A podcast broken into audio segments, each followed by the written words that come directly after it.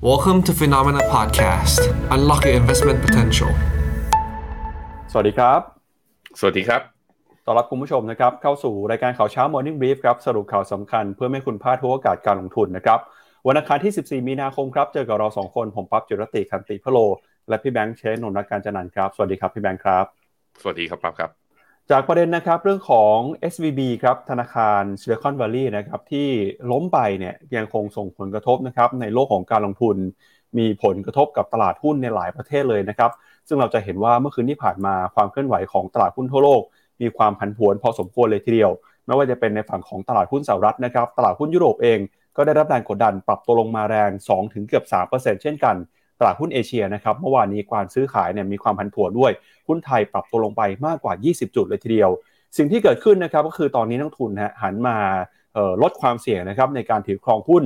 โยกย้ายเงินไปลงทุนในสินทรัพย์ปลอดภัยอย่างทองคำมากขึ้นทำให้เมื่อคืนนี้นะครับราคาทองคำดีดตัวขึ้นไปอย่างรวดเร็วทะลุ 1,900 ดอลลาร์เป็นที่เรียบร้อยแล้วนะครับ เพียงแค่เวลาไม่กี่วันเท่านั้น แล้วก็คืนนี้นะครับจะมีเหตุการณ์สำคัญที่เกิดขึ้นก็คือ การประกาศตัวเลขเงินเฟ้อของสหรัฐด้วย ซึ่งจะส่งผลนะครับต่อการตัดสินใจการใช้นโยบายการเงินของธนาคารกลางสหรัฐในช่วงสัปดาห์หน้า เพราะฉะนั้นนะครับรายการของเราวันนี้จะพาคุณผู้ชมไปอัปเดตกัน กับสถานการณ์นะครับความเคลื่อนไหวผลกระทบที่เกิดขึ้นของ SVB ทั้งในแง่ของเศรษฐกิจ ในแง่ของโลกการเงิน รวมไปถึงนะครับในประเด็นการเมืองด้วยเพราะว่าประธานาธิบดีโจไบเดนเนี่ยออกมาบอกนะครับว่าตอนนี้สถานการณ์นะครับ รัฐบาลยังคงสามารถดูแลนะครับเรื่องของความมั่นคงในกลุ่มธนาคารพาณิชย์ได้ อยากจะขอให้ประชาชนมีความมั่นใจนะครับว่าคุณโจไบเดนก็บอกว่าจะเอาคนที่ทำให้เกิดผลกระทบเกิดความเสียหายในครั้งนี้เนี่ยมาลงโทษด้วยนะครับ อันนี้ก็เป็นประเด็นที่เกิดขึ้นจาก SVB แล้วก็เศรษฐกิจสหรัฐ ขณะที่ความเคลื่อนไหวอีกหนึ่งเรื่องที่น่าจับตานะครับก็คือเรื่องของจีนครับล่าสุดนะครับหลังจากที่คุณหลี่เฉียงเนี่ยเข้ามาดำรงตำแหน่งเป็นนายกรัฐมนตรีคนใหม่ ได้ออกมาประกาศนะครับนโยบายเรื่องของเศรษฐกิจที่อยากจะสนับสนุนการเติบโตของเศรษฐกิจในประเทศ นอกจากนี้นะครับในฝั่งของรายได้จากต่างประเทศเนี่ยจีนเองก็เตรียมการจะเปิดนะครับให้นักท่องเที่ยวชาวต่างชาติสามารถยื่นขอวีซ่า แล้วก็เดินทางเข้ามาท่องเที่ยวนะครับในจีนได้ แล้วเดี๋ยววันนี้เราจะปิดท้ายกันกับการวิเคราะห์นะครับผลกระทบของ SVB ที่เกิดขึ้นกับตลาดหุ้นไทย ผ่านมุมมองนะครับของผู้บริหารตลาดหลักทรัพย์แห่งประเทศไทย ในฝั่งของธนาคารแห่งประเทศไทย แล้วก็รวมไปถึงนะครับมุมมองของกระทรวงการคลังด้วยครับพี่แบงค์ครับงั้นเดี๋ยวเรามาเริ่มต้นกันนะครับกับความเคลื่อนไหวของตลาดหุ้นครับในค่ำคืนที่ผ่านมาก่อน เมื่อวานนี้เนี่ยตลาดหุ้นสหรัฐนะครับซื้อขายค่อนข้างผันผวนทีเดียว สุดท้ายแล้วนะครับดัชนีปิดติดลบไป อย่างไรก็ตามเนี่ยที่น่าสนใจคือหุ้นในกลุ่มธนาคารพาณิชย์เมื่อวานนี้นะครับปรับตัวลงมาค่อนข้างแรงทีเดียว เป็นยังไงเดี๋ยวเรามาดูตัวเลขกันนะครับเมื่อวานนี้ครับดัชนีสำคัญอย่างดาวโจนส์ติดลบไปนะครับ 0.28% S&P 500 ครับปรับตัวลดลงไป 0.15%ส่วน NASDAQ นะครับหุ้นในกลุ่มเทคโนโลยีเมื่อวานนี้ ยืนอยู่ในแดนบวกได้นะครับบวกขึ้นมา 0.45%ครับ หุ้นขนาดกลางขนาดเล็กนะครับ ลงแรงกว่าหุ้นกลุ่มขนาดใหญ่ครับ Russell Small Cap 2,000 ติดลบไป 1.45%แล้วก็ดัชนี Wix Index นะครับ ตอนนี้เดินหน้าปรับตัวสูงขึ้นมาอย่างต่อเนื่อง ตอนนี้เนี่ยมาอยู่ที่ระดับ 26.52 จุดเป็นที่เรียบร้อยแล้วนะครับ แรงกดดันสำคัญนะครับ ก็มาจากความวิตกกังวลครับ เรื่องของธนาคาร หลังจาก SVB ล่มไปนะครับ ตลาดกังวลว่าจะกระทบกับธนาคาร ตัวอื่นด้วย แม้ว่าทางรัฐบาลของสหรัฐนะครับจะออกมายืนยัน แล้วก็เข้ามายื่นมือให้ความช่วยเหลือในช่วงที่ผ่านมาแล้วก็ตามนะครับ ความกังวลหลักๆครับเกิดขึ้นนะครับในหุ้นกลุ่มธนาคารพาณิชย์ครับทำให้เมื่อวานนี้เนี่ยหุ้นในกลุ่มสถาบันการเงินของสหรัฐอเมริกานะครับก็ปรับตัวกันลงมาค่อนข้างแรงทีเดียว เมื่อวานนี้นะครับเราจะเห็นว่าทาง Morgan Stanley นะครับติดลบไป 2.29% Wells Fargo ครับร่วงไปถึง 7%นะฮะ American Express ติดลบไปเกือบ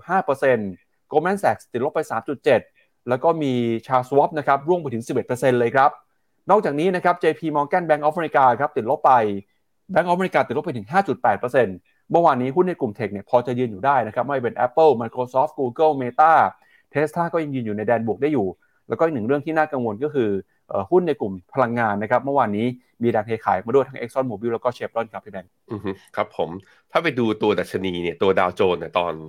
ช่วงกลางวันนะที่ทางฝั่งตลาดเอเชียนั้นกำลังทำการอยู่นั้น มีการ rebound ขึ้นมาพี่แป๊บ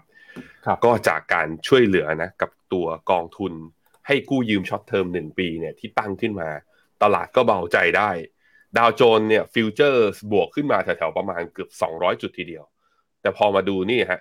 ไส้เทียนยาวมาก แล้วก็กลับมาปิดนะดาวโจนส์ปิดลบ 90.5 จุด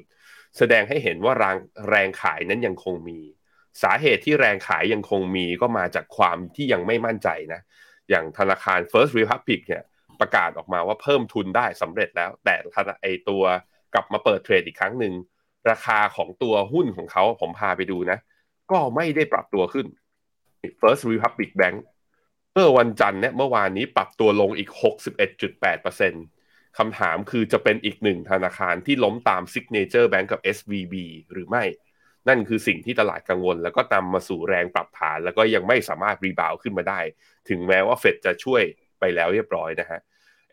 ส่วน S&P 500 ก็เช่นเดียวกัน ปรับตัวลดลงมา 0.5 0.0.15%ถ้าลองไปดูใน 11 sector จะเห็นว่า sector ที่มีการปรับฐานรุนแรงก็แน่นอนครับว่าที่ไหนที่เกิดปัญหาที่นั่นลงแรง นั่นก็คือกลุ่ม Financial Sector เนี่ยลบถึง 3.9% อีกกลุ่มหนึ่งที่ลบแรงตามกันมาก็คือกลุ่ม Energy Sector ต้องมาดูกันนะว่า เอ๊ะทำไมรอบนี้ Financial Sector กับ Energy Sector ถึงมาพร้อมกันคำตอบที่พอจะเดาได้เร็วๆ คือ ตลาดมองว่านี่คือจุดเริ่มต้นของการเกิด recession หรือเปล่า เพราะถ้าเกิด recession ดีมันของราคาไอ้น้ำมันเนี่ยลงปุ๊บราคาน้ำมันก็ลงบริษัทผู้ผลิตน้ำมันเนี่ยน่าจะมีปัญหาก่อนหรือเปล่านะฮะแล้วถ้าไปดูนี่ ปกติเนี่ยเวลาผมพาทุกคนมาดูตลาดหุ้นสหรัฐเนี่ยผมพาดู3ดัชนีนะพี่ปับ๊บดาวโจนส์ S&P 500 และ NASDAQ แต่จริงแล้วดัชนีตลาดหุ้นอเมริกาจะมีอยู่อีกตัวหนึ่งคือรัสเซล2,000 ซึ่งเป็นดัชนีหุ้น small cap รอบนี้ชัดเจนมากๆรัสเซล small cap เนี่ยสามวันติดกันนะ วันพฤหัสลบ 2.8 เมื่อวันศุกร์ลบ 2.9 เมื่อวานนี้ลบอีก 1.6คำถามคือแล้วทำไมรัสเซล small cap ตัวรัสเซล2,000 เนี่ย ถึงปรับฐานลงมามากกว่าดัชนีตัวอื่นหนึ่งก็คือก็หุ้น small cap มันมีความเสี่ยงมากกว่า ถูกไหมเป็นหุ้น high growth high PE กำไรไม่ได้เยอะกว่า อย่างที่สองอันนี้น่าสนใจ คือถ้าดูเฉพาะหุ้นกลุ่มสถาบันการเงินเนี่ย ใน S&P 500 ตอนนี้มีหุ้นกลุ่มสถาบันการเงินอยู่ประมาณ 11%แต่รัสเซล2,000เนี่ยมีหุ้นกลุ่มสถาบันการเงินเนี่ยอยู่ในตัวอินเด็กซ์ในการคำนวณนะอยู่ที่ 19% นั้นพอมันมี financial sector ซึ่งมีปัญหาอยู่แล้วตอนนี้เยอะกว่าการปรับฐานจึงแรงกว่า ไปดู NASDAQ ครับ NASDAQ ก็ลงมาแล้วก็พยายามลงมาต่ำกว่าเส้นค่าเฉลี่ย100 วันก่อนที่จะดีดขึ้นไป แต่ก็ยังต่ำกว่าเส้นค่าเฉลี่ย200 วันอยู่ดีว่านั้นภาพของตัว NASDAQ ดาวโจนส์และ S&P เข้าสู่รอบปรับฐานระยะสั้นแล้ว ส่วนจะเป็นขาลงระยะยาวหรือไม่ ก็อยู่ที่ว่าตลาดจะเบาใจได้ตั้งแต่เมื่อไหร่ แต่ว่าถ้าไปดูตลาดเครดิตมาเก็ตณตอนนี้นะ ผมคิดว่า ตลาดทางฝั่งตราสารหนี้น่าจะยังผันผวนอยู่ ข้อดีที่เห็นเมื่อคืนคือมันไม่ได้ส่งผลต่อตลาดหุ้นเมื่อคืนนี้มากนัก แต่ภาพอะผมเป็นคนเจอแบบว่า พอเราอยู่ในตลาดมานานพอ ทั้งตอนโควิดเอง หรือทั้งตอนวิกฤต subprime หรือกลับไปดู pattern ของตอนต้มยำกุ้งอะเวลาตลาดมันเป็นขาลง มันไม่ใช่ลงทุกวันทุกวันไงมันมีการเด้งดีใจมี hope มีความหวังอยู่เรื่อยๆ แล้วพอ hope นั้นถูกทำลายไป มันก็จะดิ่งลงได้แรงอีก ผมกลัวภาพนั้นจะเกิดขึ้นกับรอบนี้เหมือนกันเพราะนั้นระมัดระวังในการเทรดนะครับ เพราะว่านี่ VIX Index ครับ VIX Index เมื่อคืนนี้ดีดทะลุขึ้นไปทะลุ 30 ด้วย จะเห็นว่า VIX Index รอบนี้พอเกินเกิน 20 จุดขึ้นมาก็ชัดเจนนะ พอ VIX เกิน 20 แปลว่าการปรับฐานยังมีอยู่ต่อไป ในขณะที่ดอลลาร์อ่อนค่าลงมาตอนนี้ต่ำกว่า 104 และ 103.8 ที่ เมื่อวานนี้ผมกับคุณเจษเนี่ยหายใจไม่ทั่วท้องกันจริง ๆ ก็คือตัวนี้ฮะ bond yield สองปีกับสิบปี ใช้ระยะเวลาสามวันลงมาหนึ่งเปอร์เซ็นต์อะสำหรับตัวสองปีสำหรับตัวสิบปีจากสี่เปอร์เซ็นต์นะตอนนี้ลงมาสามจุดห้าห้าจะเห็นว่า bond yield สองปีลงเร็วกว่า bond yield สิบปี การที่ bond yield ปรับตัวลงแสดงว่ามีแรงซื้อเข้าไปในพันธบัตรเยอะขึ้นคำถามคือพอเป็นอย่างเงี้ยทำไมอยู่ดีมีแรงซื้อพันธบัตรเข้าไปเยอะ นักลงทุนต้องคิดยังไงถึงกล้าซื้อพันธบัตรณตอนนี้ หนึ่งคือกลัว recession แล้วสองคือเชื่อไปแล้วว่าดอกเบี้ยของเฟดเนี่ยที่เฟดบอกว่าจะ fight inflation เนี่ย ผมไม่ต้อง fight แล้ว เราเห็นแล้วว่าตอนนี้มีความเสี่ยง เพราะฉะนั้นแปลว่าเฟดอาจจะไม่ขึ้นดอกเบี้ย แล้วผมเชื่อว่าภายใน2สอาทิตย์ข้างหน้านะ น่าจะมี research paper หลาย ๆ ที่ call ว่าเฟดมีโอกาสที่จะลดดอกเบี้ยเร็วกว่าที่ตลาดคาด ตามไปดูกันครับครับ อันนี้คือล่าสุดพี่แบงค์มองว่าเฟดจะไม่ขึ้นดอกเบี้ยในการประชุมเดือนมีนาคมนี้แล้วใช่ไหมครับ ค่อนข้างชัดเจน แต่ว่าตอนนี้เราจะไม่ได้เห็นความเห็นของเฟดเพราะว่าตั้งแต่วันที่เมื่อวานนี้จนถึงวันที่ยี่สิบอ่ายี่สิบเอ็ดเนี้ยพี่ปั๊บครับมันอยู่ blackout period ก็คือก่อนการประชุมเนี่ยเนี่ยระยะเวลาประมาณสิบวันเนี่ยเฟดจะห้ามสัมภาษณ์ใดๆทั้งสิ้น นั้นตอนนี้ตลาดจะเล่นด้วยความผันผวน เพราะไม่รู้ว่าจะไปถามใคร ไม่รู้มุมมองของเฟดแล้ววันที่ยี่สิบสองเนี่ยไอการประชุมเนี่ยพอคุณเจอร์มโพเวลแถลงนะเพรสคอน ตลาดถึงจะรู้มุมมองของเขา แต่ตอนนี้ผมเชื่อแล้วแหละว่าก็เหตุการณ์นี้ใหญ่นะไม่ไม่ใช่น้อยๆ ถึงขั้นมีการปิดกิจการแบงก์ใหญ่สองธนาคาร แล้วไม่รู้ว่าที่อื่นเป็นยังไง เพราะนั้นผมคิดว่าเฟดจะเลือกชะลอในการขึ้นดอกเบี้ยแน่ ๆ ไปก่อน แต่เขาก็ยังบอกอยู่ว่าอาจอาจอาจจะแย้มๆบอกว่าอินฟลชันคือสิ่งที่ต้องจับตา ซึ่งเงินเฟ้อน่าจะประกาศคืนนี้ไหมพี่ปั๊บครับ คืนนี้ทุ่มครึ่งครับ ก็ต้องมาดูกันสมมติเงินเฟ้อมันดีกลับขึ้นมาอีกผมคิดว่าตลาดจะงงเลยรอบนี้ ครับแบบว่าอ้าวแล้วตกลงยังไงดี เงินเฟ้อก็ต้องสู้ วิกฤตการเงินก็มีแล้วจะทำยังไงกันต่อนะครับ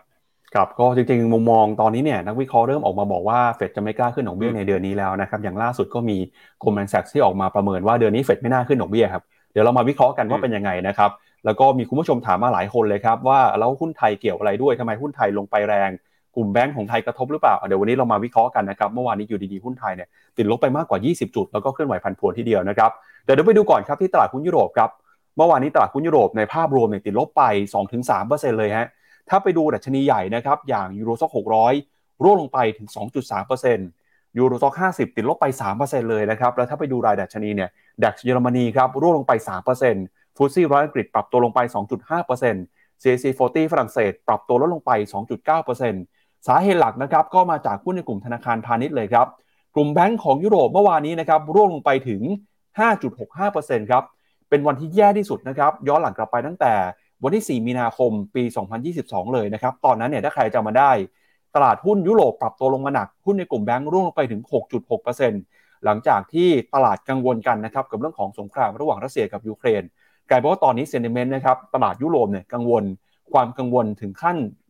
ใกล้เคียงกับก่อนที่จะเกิดสงครามในปีที่แล้วแล้วนะครับ แม้ว่าจะมีข่าวก็ตามว่าทางธนาคาร HSBC ครับตัดสินใจเข้าไปซื้อกิจการนะครับของธนาคาร SBB ครับด้วยเงินประมาณ 1 ปอนด์นะครับแม้ว่าจะมีข่าวนะครับที่ทำให้เกิดความกังวลก็ตามเนี่ยแต่ตลาดก็ไม่สามารถดิดตัวกลับขึ้นมาได้นะครับแล้วก็หุ้นของ HSBC ครับพี่แบงค์หลังจากที่มีข่าวประกาศว่าเข้าไปซื้อกิจการของ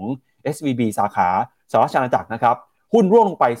3.95%แล้วก็หุ้นของเยอรมันครับ Commerce Bank ครับหรือว่า Commerce Bank เนี่ยนะครับติดลบไป 12% Credit Suisse ร่วงลงไปแรงถึง 9.4%เลย เมื่อวานนี้นะครับเป็นวันที่ตลาดหุ้นยุโรปโดยเฉพาะยิ่งในกลุ่มธนาคารเนี่ยกังวลกันมากครับลงไปไม่น้อยกว่า 5บางธนาคารเนี่ยลงไปมากกว่า 10%เลยทีเดียวนะครับ ค่อนข้างน่ากังวลกับสถานการณ์ในยุโรปณขณะนี้ครับ ผมดูตอนนี้เนี่ยอ่าอย่างเมื่อวานนี้ อะเนี่ยนี่ที่หน้าจอผม ตัว NASDAQ Euro Banks นะครับ ก็คือตัว ETF ที่เป็นหุ้นธนาคารที่เทรดอยู่ใน NASDAQ เนี่ย เมื่อวานนี้ลบ5%แล้วก็อย่างที่ป้าบอกก็คือ ลบแรงที่สุดนับตั้งแต่เนี่ยสงครามวิกฤตยูเครน ถ้าไปดูตัวยูโรซ็อกห้าสิบนะเมื่อวานนี้ลบสามเปอร์เซ็นก็เพราะว่าข้างในห้าสิบตัวนั้น มีหุ้นธนาคารอยู่อย่างน้อยๆก็ห้าหกตัวยูโรซ็อกหกร้อยครับ ลบมาประมาณสองจุดสี่เปอร์เซ็นไอตอนแข็งก็แข็งเหลือเกินนะ หุ้นยุโรป พอมีเหตุการณ์รอบนี้ที่อเมริกาสะเทือนมาถึงที่ยุโรป และการปรับฐานแรงด้วยเฉลี่ยระดับประมาณ 2-3%ขึ้นไป เพราะฉะนั้นก็เริ่มเห็นแล้วนั้นใครที่เนี่ยเชื่อกันมานะว่าเฮ้ยยุโรปเนี่ยเห็นมันขึ้นขึ้นไปอย่าชะล่าใจนะลดพอร์ตไปเถอะ คุณอาจจะเริ่มยิ้มได้ แต่ยิ้มได้ที่ยุโรปนะที่อื่นก็เจ็บอยู่เหมือนกัน FTSE ร้อยครับ FTSE ร้อยเมื่อวานนี้ร่วงลงมา 2%ลงมาต่ำกว่าเส้นค่าเฉลี่ย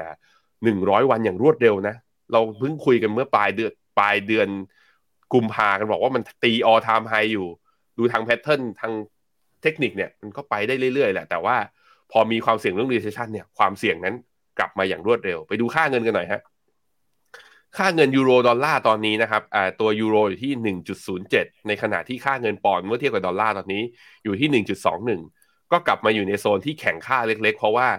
กลายเป็นว่าวิกฤตรอบนี้เนี่ยคนหนีดอลลาร์กัน ดอลลาร์อยู่ในโซนอ่อนค่าเมื่อเทียบกับสกุลหลักๆนะครับ ครับ ก็จริง ๆ แล้วเนี่ยการที่ตลาดหุ้นยุโรปนะครับถูกแรงเทขายมาอย่างหนักเมื่อวานนี้ มองได้ 2 ประเด็นครับพี่แบงค์ประเด็นแรกเนี่ยคือตลาดกังวลกับสถานการณ์ของ SVB นะครับว่าจะลุกลามบานปลาย ส่งผลเป็นโดมิโนทำให้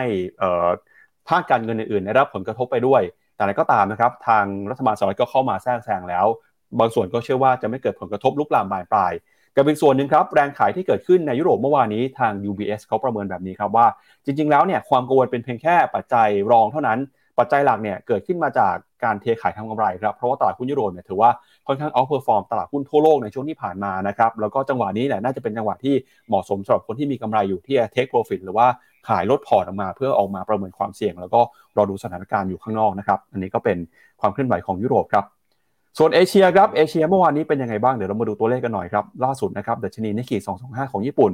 เมื่อวานนี้ติดลบไปประมาณ 1%วันนี้เปิดมาแล้วครับติดลบไปต่ออีก 2%ครับ ล่าสุดติดลบไป 2.18%นะครับลงมาอยู่ที่ระดับ 27,220 จุด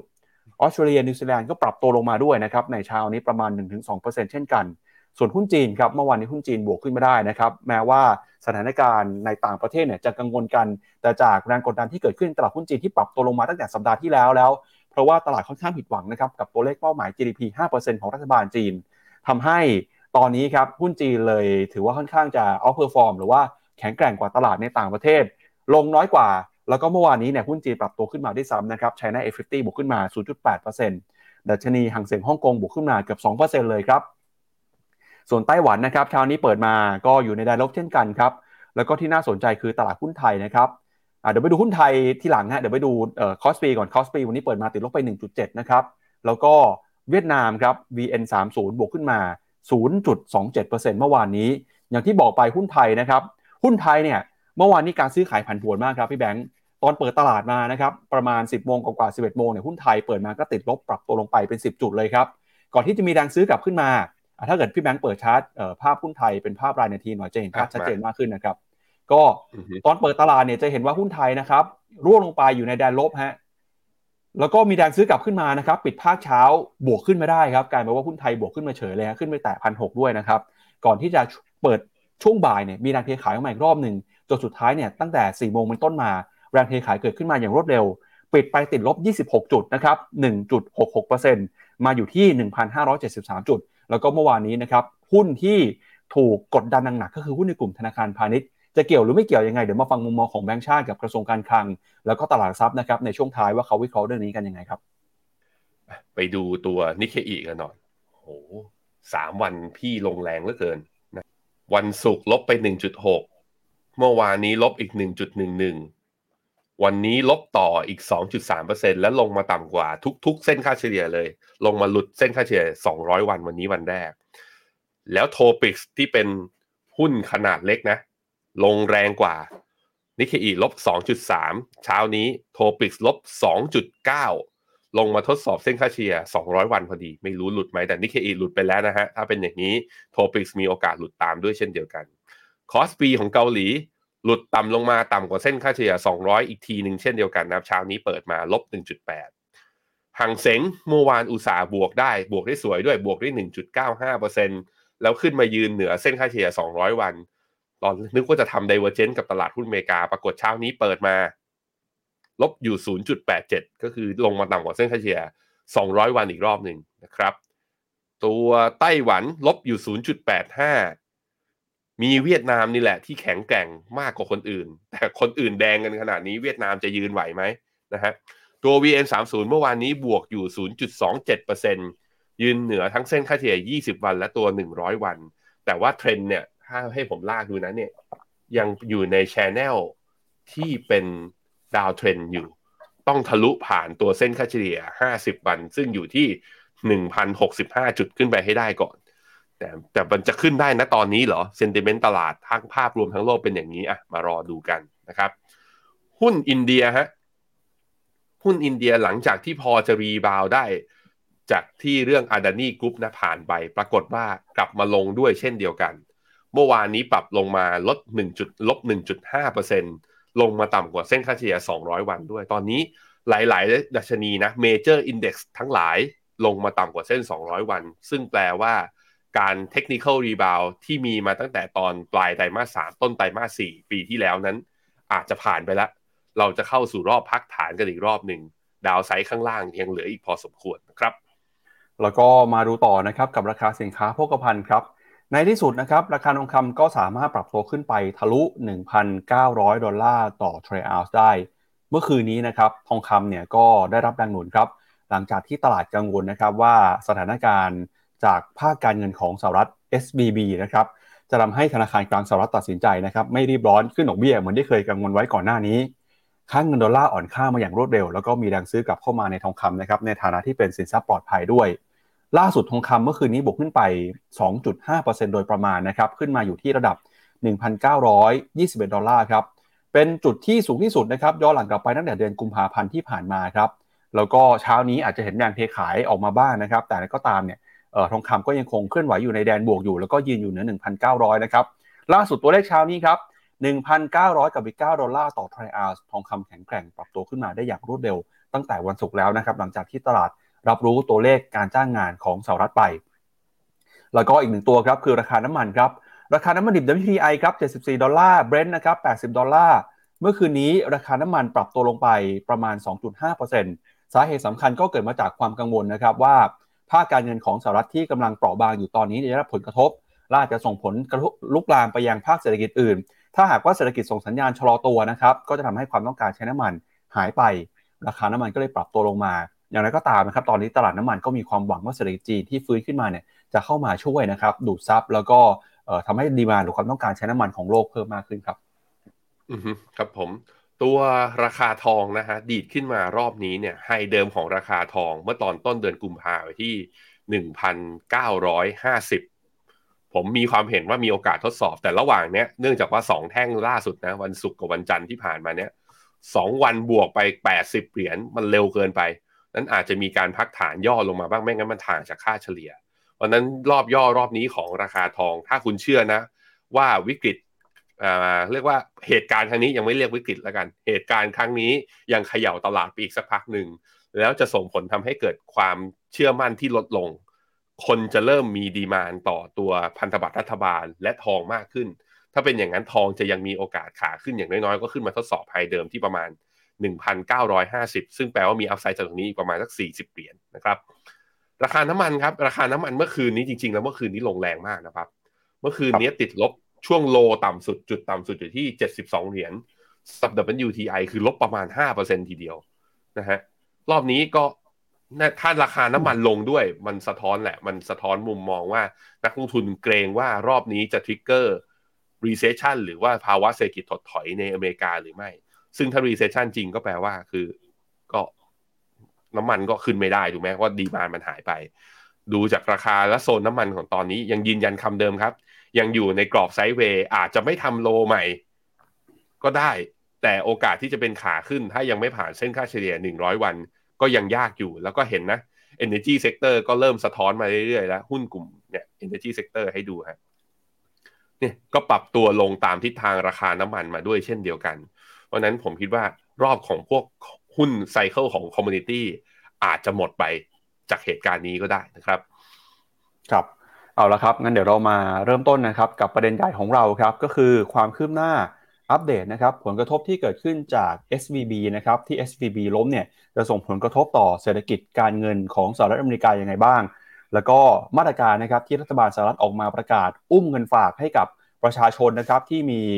ทรัพย์สินอยู่ในธนาคารเหล่านี้เนี่ยบอกว่าจะอุ้ม 100%เลย จะทำให้ตลาดกลับมามีความมั่นใจได้แค่ไหนนะครับย้อนกลับไปเมื่อวานนี้ช่วงเช้าตามเวลาประเทศไทยนะครับรายการของเราเนี่ยก็ได้มีการรายงานข่าว บอกว่าทางกระทรวงการคลังนะครับ แล้วก็รัฐบาลธนาคารกลางสหรัฐนะครับเฟดครับออกมาประกาศนะครับ เข้าไปอุ้มเงินฝากของประชาชนใน SVB นะครับแล้วก็ธนาคารก่อนหน้านี้ที่ถูกสั่งปิดไปเนี่ยแบบเต็มจำนวน 100%เลยครับเพื่อที่จะหวังว่าไม่ให้ ผลกระทบครั้งนี้ลุกลามบานปลายกลายเป็นโดมิโนนะครับโดยจากการประชุมฉุกเฉินนะครับของธนาคารกลางสหรัฐแล้วก็กระทรวงการคลังทำให้เฟดมีการประกาศจัดตั้งโครงการที่เรียกว่า Bank Term Funding Program ครับมีวัตถุประสงค์เพื่อปกป้องสถาบันการเงินต่างๆ ไม่ให้ได้รับผลกระทบนะครับจากการล้มละลายของธนาคาร SVB ที่เน้นการปล่อยกู้สตาร์ทอัพแล้วก็ Venture Capital นะครับขณะที่กระทรวงการคลังของสหรัฐก็ยืนยันนะครับว่าประชาชนที่ฝากเงินไว้กับ SVB ครับแล้วก็ธนาคาร Signature Bank นะครับในนิวยอร์ก ซึ่งถูกสั่งปิดไปเนี่ยจะสามารถเข้าถึงเงินฝากได้เมื่อวานนี้เต็มจำนวนเลยนะครับ อย่างไรก็ตามครับ ในส่วนของผู้ถือหุ้นแล้วก็ผู้ถือตราสารหนี้ที่ไม่มีหลักประกัน จะไม่ได้รับการคุ้มครองนะครับ โดยประธานเฟดนะครับเจอโรมพาวเวล แล้วก็รัฐมนตรีว่าการกระทรวงการคลังคุณเจเน็ตเยเลนนะครับรวมไปถึงคุณมาร์ตินกรุนเบิร์กซึ่งเป็นประธานหน่วยงานของ FDIC นะครับซึ่งเป็นสถาบันค้ำประกันเงินฝากของรัฐบาลกลางสหรัฐเนี่ยออกมาแถลงการณ์ร่วมกัน บอกว่าได้มีการตัดสินใจ ใช้นโยบายที่เด็ดขาด เพื่อปกป้องเศรษฐกิจสหรัฐ ด้วยการสร้างความเชื่อมั่นในระบบธนาคารพาณิชย์นะครับโดยโครงการ Bank Term Funding Program เนี่ยจะเป็นโครงการที่เฟดนะครับปล่อยกู้ให้กับธนาคารพาณิชย์ แล้วก็รวมไปถึงนะครับสถาบันรับฝากเงิน สถาบันการเงินประเภทอื่นๆที่เข้าเกณฑ์ เพื่อให้สามารถดำเนินการต่อไปได้ โดยสถาบันการเงินที่อยู่ในเกณฑ์จะได้รับเงินกู้นะครับแต่จะต้องมีการยื่นหลักทรัพย์ค้ำประกัน เช่น พันธบัตรรัฐบาลสหรัฐ แล้วก็ตราสารหนี้ต่างๆนะครับโดย เฟดออกมาระบุนะครับว่ามีความเชื่อมั่นว่ามาตรการเหล่านี้เนี่ยจะช่วยเสริมสภาพคล่องทำให้ระบบธนาคารนะครับมีความเข้มแข็ง แล้วก็สร้างความมั่นใจนะครับว่าจะให้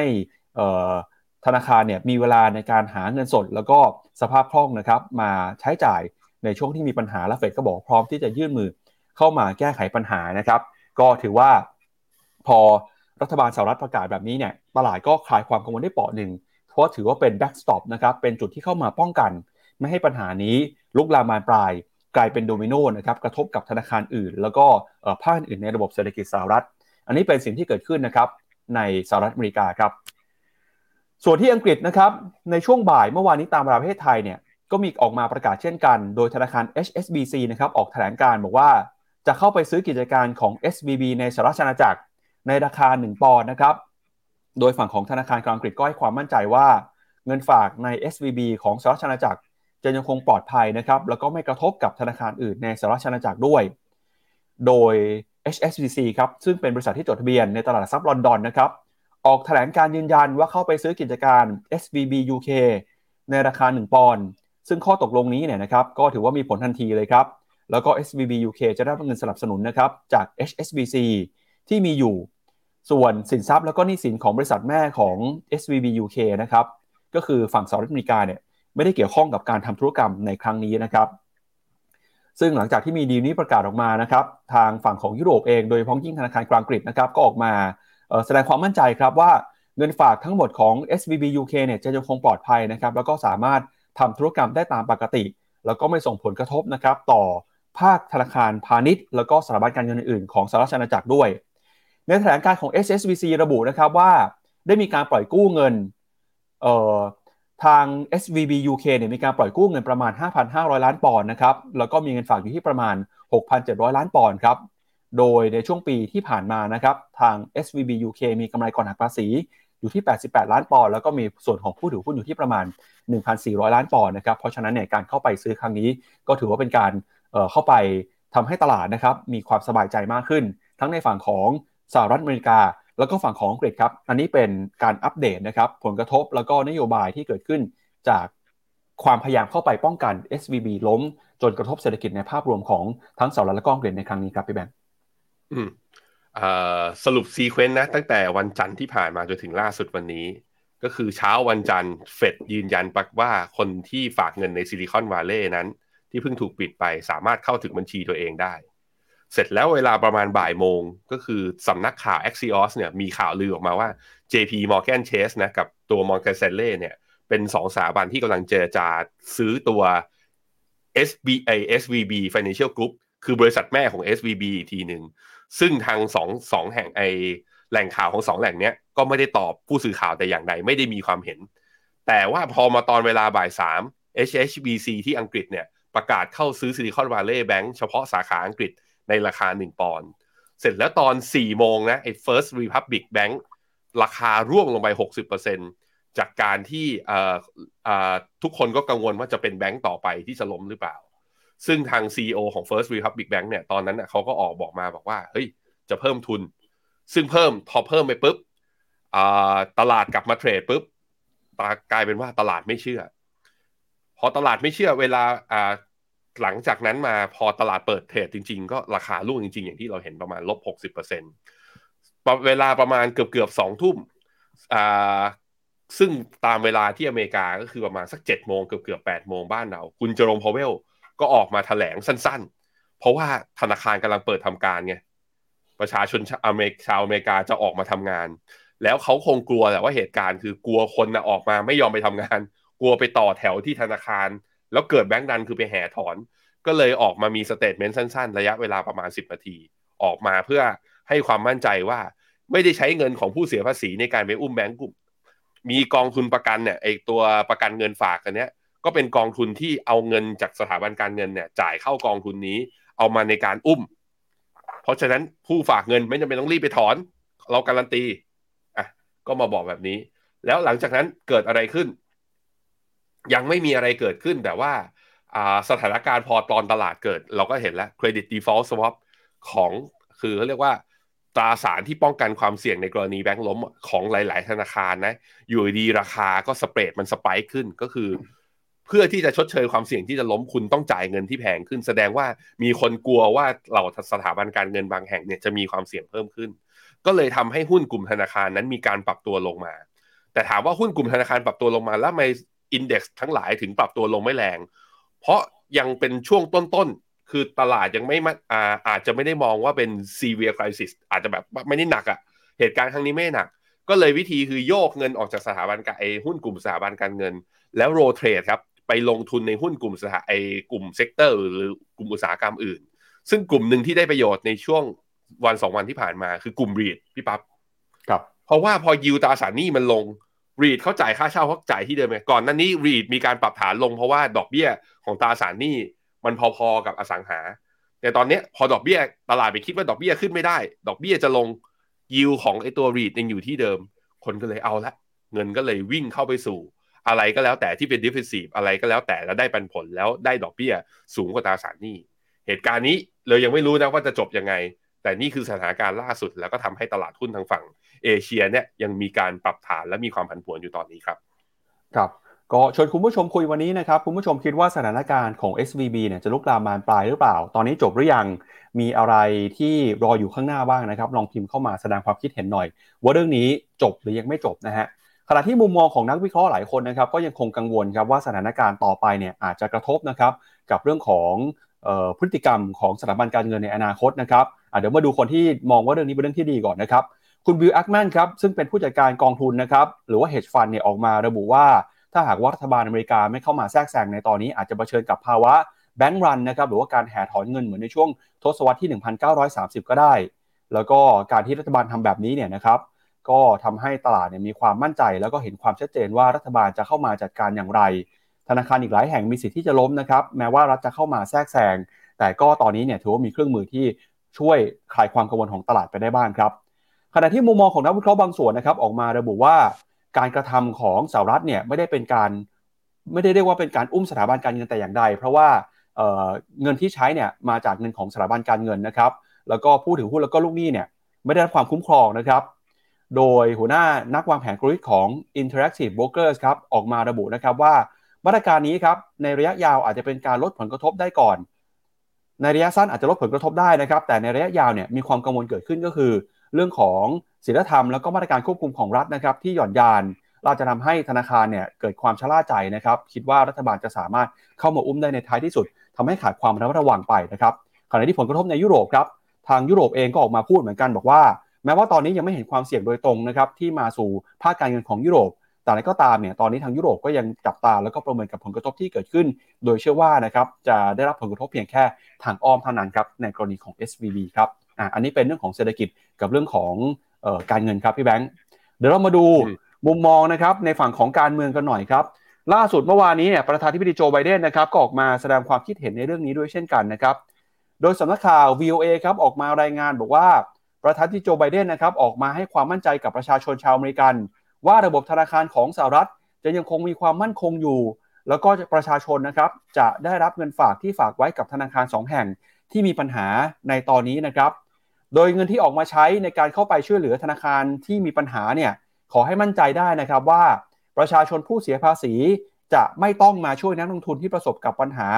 สภาวะสภาพคล่องนะครับ จากสถานการณ์ในช่วงไม่กี่วันที่ผ่านมาด้วย ประธานวิดีโจไบเดนออกมาระบุนะครับว่าประเด็นแรกครับลูกค้าทุกคนที่มีเงินฝากไว้กับธนาคาร SVB แล้วก็ Signature Bank นะครับสามารถมั่นใจได้ว่าทุกคนจะได้รับความคุ้มครอง และเข้าถึงเงินของตัวเองได้ตั้งแต่เมื่อวานนี้เลย โดยจะไม่มีกรณีเงินสูญหายนะครับ แล้วก็ไม่มีการนำเงินภาษีของประชาชน มาใช้ในการดูแลปัญหานี้ด้วยครับ ประเด็นที่ 2 ครับ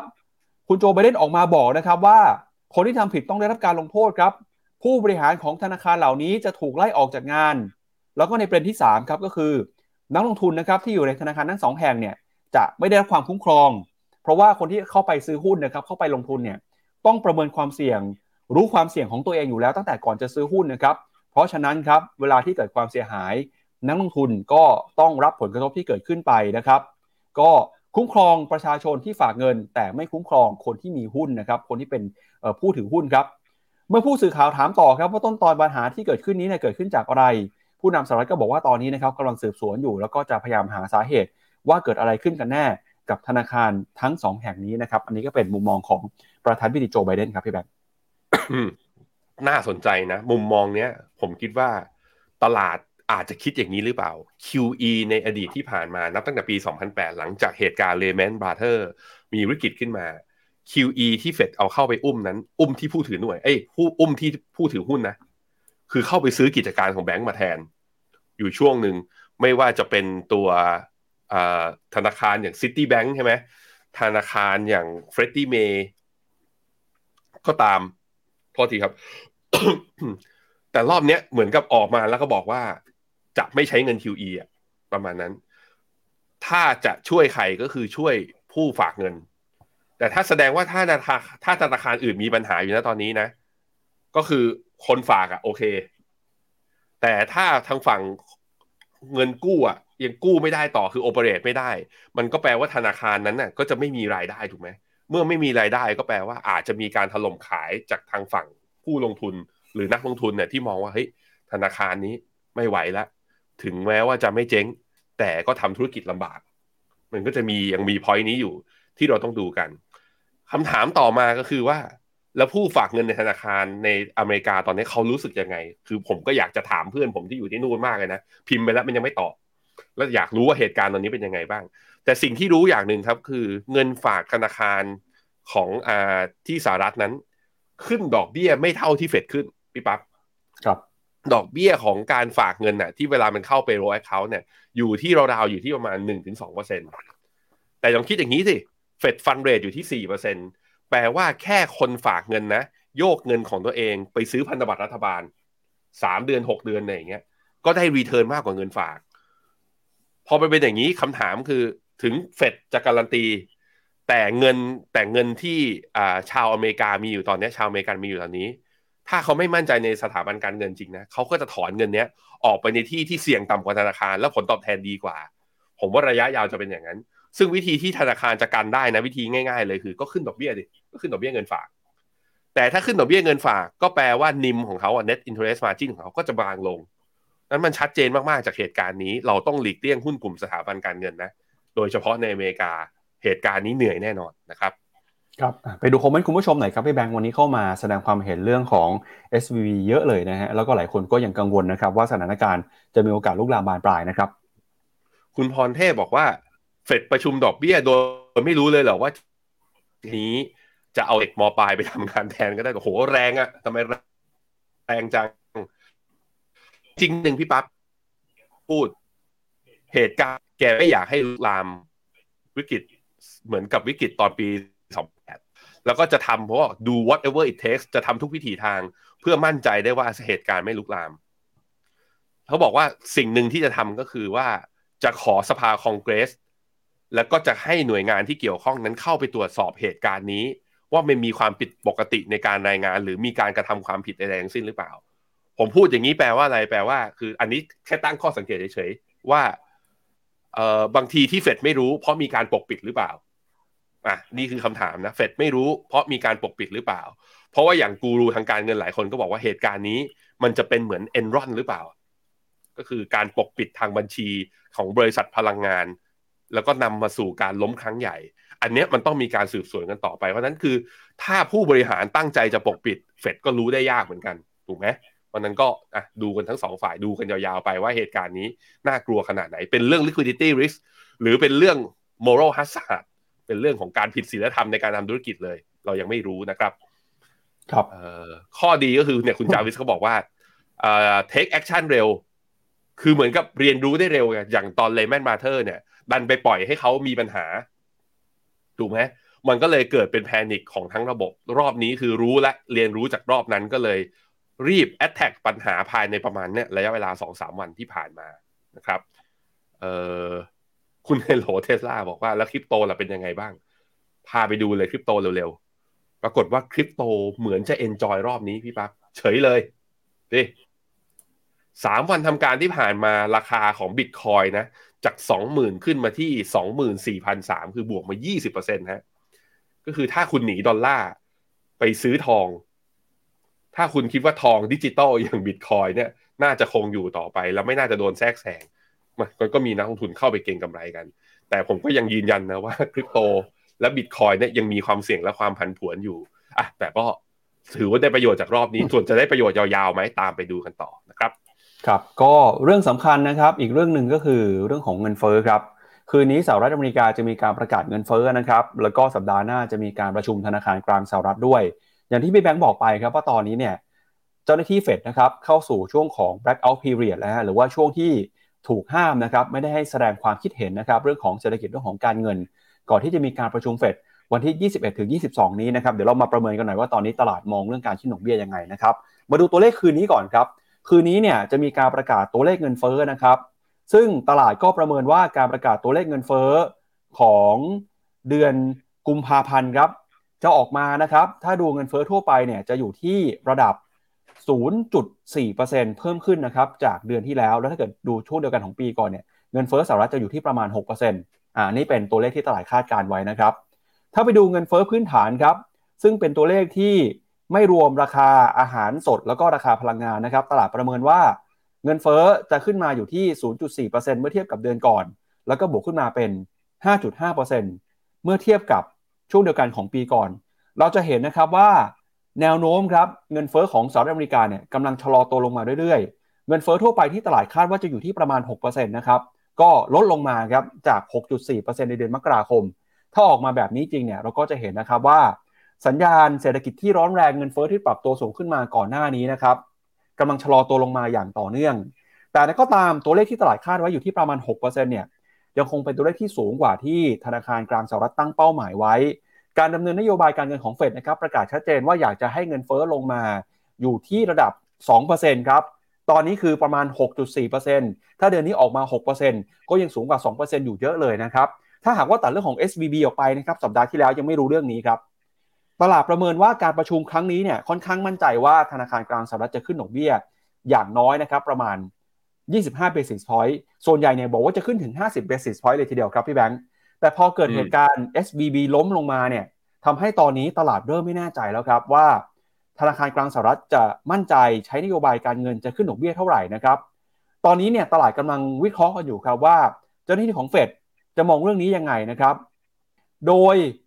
ตอนนี้นะครับธนาคารกลางสหรัฐเนี่ยเตรียมการจะใช้ยาแรงก็คือการขึ้นดอกเบี้ยนะครับเพื่อคุมเงินเฟ้อให้ลง แล้วก็ 2สัปดาห์ก่อนหน้า ไม่ว่าจะเป็นประธานเฟดแล้วก็กรรมการเฟดคนอื่น ออกมาพูดชัดเจนเลยก็ว่า เงินเฟ้อเนี่ยยังคงอยู่สูงนะครับทำให้เฟดจำเป็นต้องใช้นโยบายการเงินเข้มงวดด้วยการขึ้นดอกเบี้ย เร็วแล้วก็แรงกว่าที่คาดไว้ แล้วก็อัตราเงินเฟ้ออัตราดอกเบี้ยปลายทางหรือ terminal rate นะครับที่มองไว้เนี่ยอาจจะสูงมากกว่าที่เคยประเมินไว้ สัปดาห์ที่แล้วถึงขนาดที่นักวิเคราะห์บางคนออกมาบอกนะครับว่าตัวเลขอัตราดอกเบี้ยนโยบายของธนาคารกลางสหรัฐอาจจะขึ้นไปสูงถึง 6%เลยทีเดียวครับ แล้วก็จะอยู่สูงในระดับนั้นเนี่ยยาวนานต่อเนื่องจนจะมีการลดดอกเบี้ยตั้งแต่ปีหน้าเป็นต้นไป แต่พอเกิดเหตุการณ์นี้ขึ้นมาเนี่ยนะครับทำให้นักวิเคราะห์เชื่อว่า ธนาคารกลางสหรัฐอาจจะต้องทบทวนนโยบายการเงินนะครับ ด้วยการไม่รีบร้อนหรือว่าชะลอการขึ้นดอกเบี้ยทำให้อัตราดอกเบี้ยของธนาคารกลางสหรัฐเนี่ย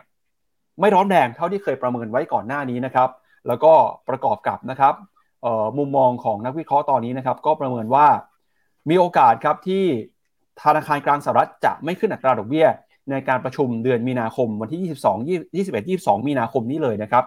หนึ่งในนั้นก็คือโกลแมนแซกครับโกลแมนแซกออกมาเนี่ยพูดชัดเจนเลยนะครับว่าเชื่อว่าครับจากสถานการณ์ที่เกิดขึ้นในระบบการเงินของธนาคารกลางสหรัฐทำให้ตอนนี้นะครับทาง FOMC จะตัดสินใจ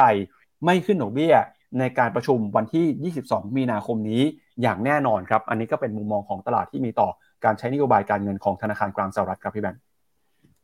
มุมมองเรื่องเงินเฟอ้อก็ยังเป็นปัจจัยหนึ่งนะที่จำเป็นต้องพิจารณา เพราะอย่างที่หลายคนคอมเมนต์เข้ามานั่นแหละ ถ้าเฟดรีบหยุดเรียกว่ายีบรีบหยุดการขึ้นดอกเบี้ย เพราะแคร์เรื่องสถาบันการเงินตอนนี้โดยประเมินสถานการณ์ผิดนะคือ มันไม่ได้ลุกลามน่ากลัวขนาดนั้น แต่ไปหยุดนโยบายใหญ่ แล้วเงินเฟอ้อยังมีอยู่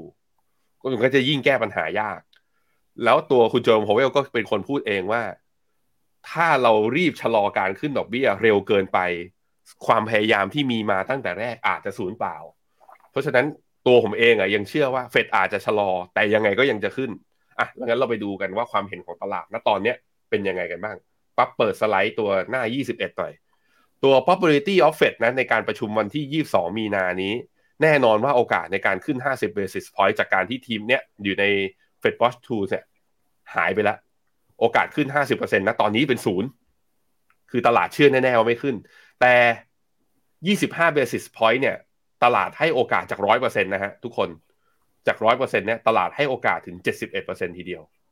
โดยที่อีกมีอีกส่วนน้อยครับ ส่วนน้อยอยู่ที่ระดับคือ 28%เท่านั้นที่เชื่อว่าเฟดจะคงดอกเบี้ย เพราะนั้นตลาดยังให้ความเห็นนะส่วนใหญ่ ไม่ได้วิ่งไปตามที่โกลแมนแซกบอก แต่มองว่า 25 basis point เพียงพอต่อการสู้ทั้งเงินเฟ้อ และต่อการรอดูท่าทีของ SVB Bank ว่าจะลุกลามกลายเป็นอีกวิกฤตหนึ่งหรือไม่นะครับคราวนี้ในแง่ของตัว Fed Fund Futures จากจุดสูงสุดนะที่อยู่ที่สักประมาณตลาดเคยคาดว่าจะขึ้นไปแถวๆ5.9 นะก็คือแถวๆ6%นะตอนนี้ลดลงมาเหลือ 5.5 แล้วที่น่าสนใจคือช่วงนับตั้งแต่หลังจากไตรมาส 3 เป็นต้นไปเนี่ย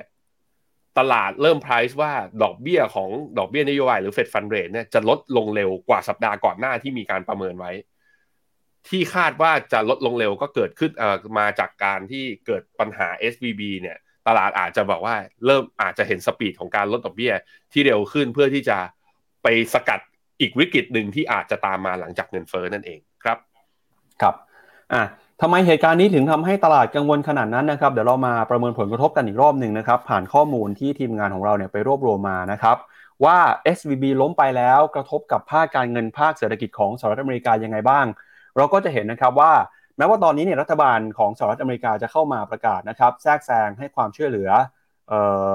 เป็น backstop นะครับไม่ให้ปัญหาลุกลามบานปลายกลายไปเป็นโดมิโนเนี่ยแต่ก็จะเห็นนะครับว่าตอนนี้ ในฝั่งของ regional bank ครับหรือว่าธนาคารในภูมิภาคเนี่ยไม่ได้เป็นธนาคารที่เป็นระดับใหญ่ระดับประเทศนะครับก็มีความกังวลครับราคาหุ้นถูกเทขายออกมาไม่ว่าจะเป็น Western Alliance นะครับราคาหุ้นติดลบไปมากกว่า 50%ธนาคาร First Republic PacWest Bancorp Customers Bancorp แล้วก็เอ่อคัมริก้านะครับแล้วก็มี Science Bancorp ด้วยก็เป็นธนาคารระดับ regional นะครับตอนนี้ราคาหุ้นยังคงปรับตัวลงมาอยู่ โดยบางธนาคารเนี่ยราคาหุ้นมูลค่าหายไปติดลบไปมากกว่า 80%เลยทีเดียวครับพี่แบงค์ครับผมครับอะแล้วก็ตอนนี้นะครับเราจะเห็นว่าผลตอบแทนของพันธบัตรรัฐบาล 2 ปีเนี่ยปรับตัวลงมาอย่างรวดเร็วนะครับ ในรอบ 3 วันที่ผ่านมาครับการปรับตัวลงมาเนี่ยเกิดขึ้นรวมๆกันนะครับ ประมาณ 100 basis point เลยทีเดียวครับพี่แบงค์ flight to safe haven นะ โอ้โห แรงซื้อพันธบัตรระยะสั้นมาค่อนข้างรุนแรงทีเดียว แบบเนี้ยเวลามันเห็นแบบว่าแรงซื้อเข้ามาเยอะแบบนี้ มันภาพมันแบบภาพตอนวิกฤตตอนปี 2008 มันย้อนกลับมาทุกทีเลย เวลาผมเห็นอะไรแบบนี้นะคนลุกคนนั้นก็รัดเข็มขัดกันหน่อยนะทุกคนระมัดระวัง แต่ผมคิดว่าถ้า Fed คือรอบนี้เราจะเห็นว่า Fed react ค่อนข้างเร็ว คืออย่าไปมองสมมติว่ามองลงก็จริง แต่ถ้าเมื่อไหร่ Fed react แล้วมันกลายเป็นว่าสามารถหยุดแรงขายได้สร้างความเชื่อมั่นได้ มันก็อาจจะเป็นคล้ายๆ กับตอนโควิดก็ได้นะ คือทุกคนกลัวกันไปหมด พอ Fed อัด unlimited QE เท่านั้นแหละตลาดก็เด้ง rebound ได้ ผมว่า Fed มีเครื่องมืออยู่ในมืออยู่ที่ว่าจะเลือกใช้หรือเปล่านะครับครับแล้วอย่างที่บอกไปนะครับว่าธนาคารดับ regional เนี่ยยังคงโดนแรงขายมาอย่างต่อเนื่องนะครับ First Republic มูลค่าหายไปแล้วเกือบ 80%เลยนะครับรวมไปถึงครับ ตอนนี้เนี่ยดัชนี Wix Index นะครับ ซึ่งเป็นตัวที่วัดค่าความผันผวนแล้วก็ค่าความกังวลของตลาด ในช่วงปลายสัปดาห์เนี่ยพุ่งขึ้นไปถึงแต่ระดับ 30 จุดเลยฮะ ก่อนที่จะค่อยๆ ลดความกังวลลงมาตอนนี้เหลืออยู่ที่ประมาณ 26 จุดนะครับ เราจะเห็นว่าผ่านไปเพียงแค่ 1 สัปดาห์เนี่ย Wix Index จากอยู่ในระดับต่ำกว่า 20 นะครับ พุ่งขึ้นมาอย่างรวดเร็วเลยทีเดียว แล้วก็คนที่หนีการลงทุนนะครับจากสินทรัพย์เสี่ยงอย่างหุ้น เขาย้ายเงินไปอยู่ไหนบ้างที่น่าสนใจก็คือทองคำฮะเราก็จะเห็นนะครับว่าเอ่อทองคำมูลค่าเนี่ยปรับตัวบวกขึ้นมานะครับเกือบเอ่อล่าสุดวันนี้ก็คือทะลุ 1,900 ดอลลาร์ต่อทริอัลไปแล้วด้วย แล้วที่เห็นอีกอย่างหนึ่งก็คือ เงินเยนครับเงินเยนก็ดูเหมือนว่ามีการแข่งค่าเมื่อเปรียบเทียบกับค่าเงินดอลลาร์ของสหรัฐด้วยนะครับรอบที่ผ่านมาเงินเยนเนี่ยแข่งค่าขึ้นมาเอออย่างรวดเร็วเลยทีเดียวครับอ่าไปดูต่อครับ ก็อันนี้เป็นประวัติศาสตร์ในช่วงที่ผ่านมาครับพี่แบงค์ว่าเหตุการณ์นะครับแบงค์ล้มตั้งแต่แฮมเบอร์เกอร์คริสิสเนี่ยสร้างผลกระทบนะครับต่อภาคการเงินของสหรัฐอเมริกายังไงบ้างครับครับอ่าแล้วก็มีเอ่ออันนี้เป็น Bank Term Funding Program นะครับที่บอกว่า จะเป็นกองทุนที่เข้ามาช่วยเหลือนะครับแก้ไขปัญหาสภาพคล่อง ให้สถาบันการเงินที่มีปัญหาสภาพคล่องเนี่ยสามารถเอาเงินไปใช้ เพื่อที่จะหมุนนะครับระหว่างที่กำลังรอเเงินที่จ่ายกลับมาของลูกหนี้นะครับเราก็จะเห็นว่าสินทรัพย์ต่างๆเนี่ยมีความเคลื่อนไหวผันผวนนะครับมุมมองของผู้จัดการกองทุนตอนนี้มองยังไงบ้าง แล้วก็มีกองทุนไหนได้รับผลกระทบบ้างนะครับเดี๋ยวชวนที่แบงค์มาวิเคราะห์กันต่อนะครับครับผมอย่าง B Finance นะครับของบลกองทุนบัวหลวงนั้นมี SVB อยู่ 4.45% กองทุน Master Fund ก็คือ BlackRock เนี่ยเขาบอกว่าประเด็นนี้เป็นความผิดพลาดของการบริหารเรื่อง Asset กับ Liability คือ Mismatch Financing นั่นแหละ คือมันผู้ถอนเงินเขาถอนได้ทุกเวลา แต่คุณดันเอาไปซื้อไอตราสารหรือพันธบัตรระยะยาว พอดอกเบี้ยขึ้นมาคุณก็ขาดทุนไงนั่นก็คิดว่ามันเป็นว่ามันเป็นเรื่องวินัยในการบริหารธุรกิจที่ผิดพลาดของ SVB ไม่คิดว่าแพร่กระจายเป็นเรื่องเป็น systematic risk ของทั้งระบบ อันนี้คือความเห็นของ BlackRock นะฮะ Tisco Finance ครับ มีตัว SVB อยู่ประมาณ 4.4%ผมขอเนี่ยพูดถึง 2 ตัวนี้แล้วกันนะฮะอีก 3 ตัวลองอ่านดู ใครที่สนใจแล้วหรือว่าใครที่แบบว่าเอ้ยไม่แน่ใจว่าตัวเองมีกองทุนเหล่านี้หรือไม่หรืออยากจะเผื่อแผ่คนที่คุณรัก ก็แคปหน้าจอนี้แล้วก็ส่งมาให้เพื่อนๆดูนะฮะว่าเอ้ย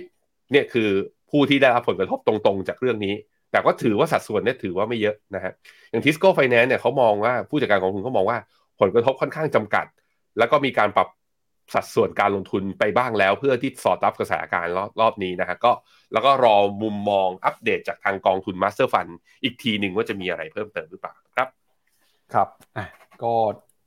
สหรัฐไปแล้วครับ เดี๋ยวมาดูจีนหน่อยครับ เมื่อวานนี้นะครับ ก็ปิดฉากการประชุมสภาประชาชนของจีนนะครับ มีเหตุการณ์ที่น่าสนใจเกิดขึ้นก็คือการออกมาแถลงนโยบายนะครับ แล้วก็พูดคุยกับผู้สื่อข่าวของคุณหลี่เฉียงครับ นายกรัฐมนตรีคนใหม่ของจีนที่ออกมาพูดถึงนะครับ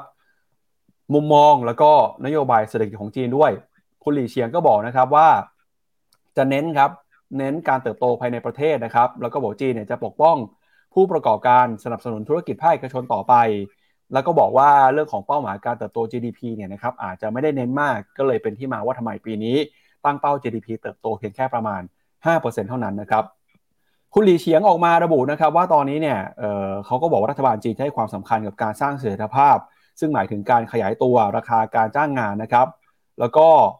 เป้าหมาย 5%ของจีนในปีนี้แม้ว่าจะไม่เยอะแต่ก็มองว่าไม่ใช่เรื่องง่าย เพราะว่ามีความเสี่ยงอยู่หลายเรื่องเลยทีเดียวนะครับ โดยคุณหลีเฉียงนะครับเพิ่งจะได้รับการรับรองนะครับจากสภาประชาชนของจีน ในช่วงสัปดาห์ที่ผ่านมา แล้วก็เน้นย้ำกลยุทธ์เศรษฐกิจของรัฐบาลจีนนะครับ โดยบอกว่าตอนนี้ครับรัฐบาลพยายามจะแก้ไขปัญหา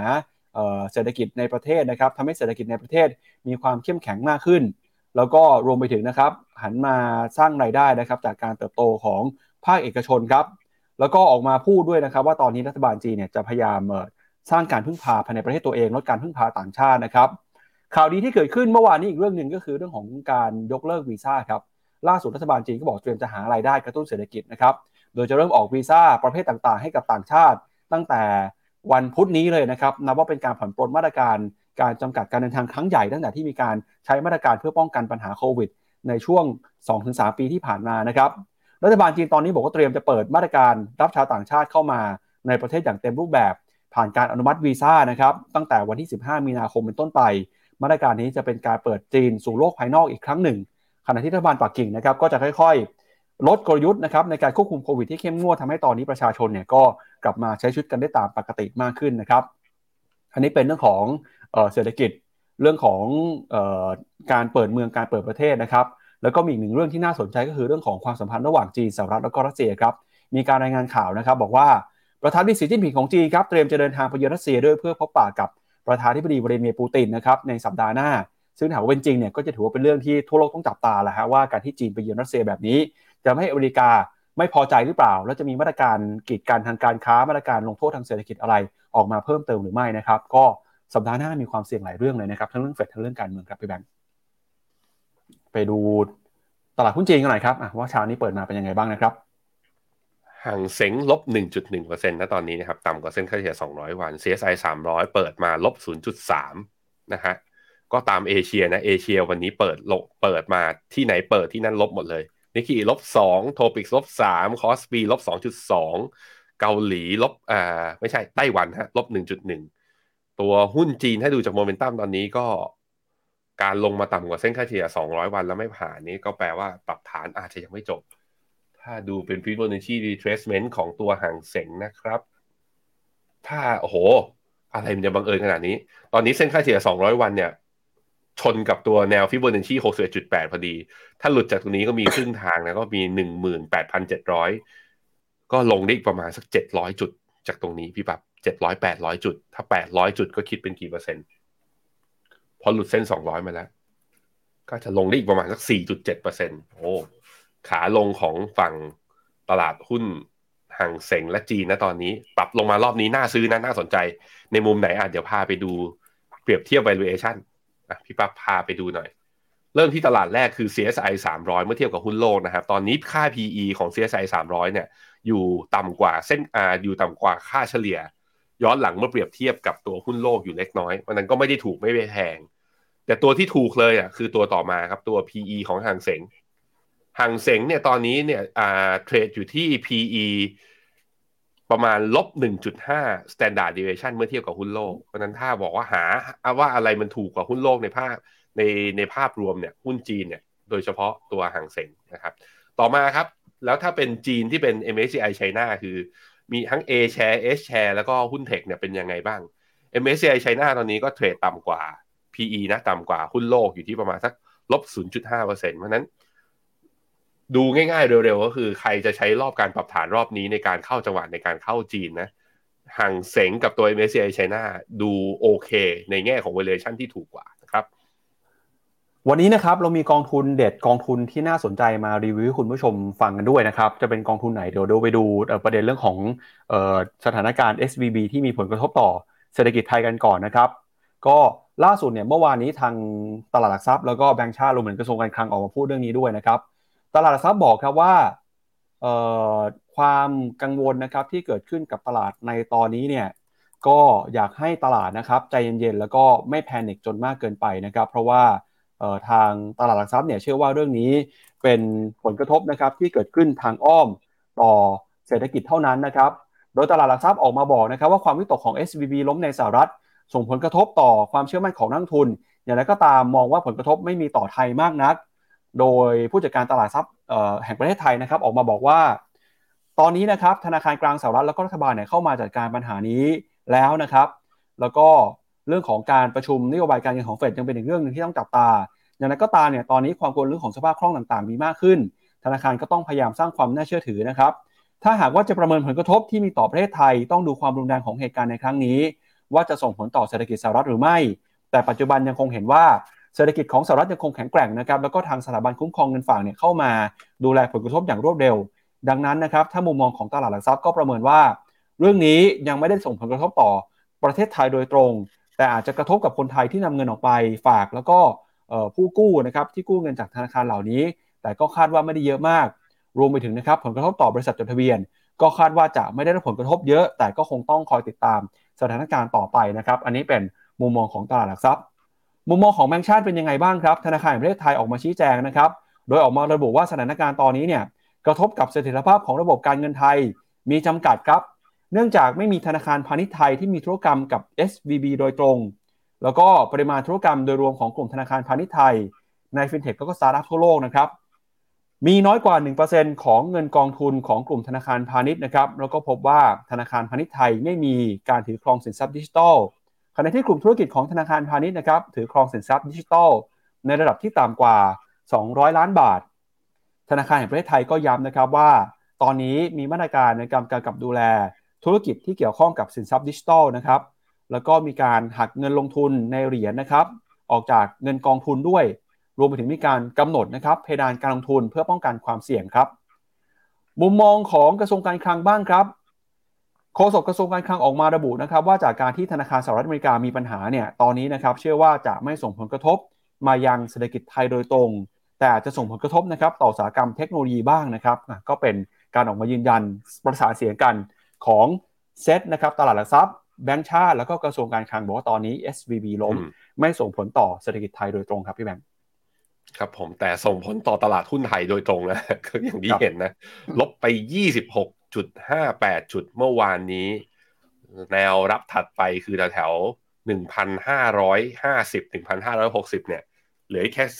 10 20 จุดเท่านั้นก็จะลงมาแล้วที่จุดโลเดิมของเมื่อเดือนตุลาแล้วถ้าหลุดตรงนี้อีก ก็นู่นเลยครับ ไปเจอกันโลเดิมของเมื่อเดือนกรกฎาคือแถวๆประมาณ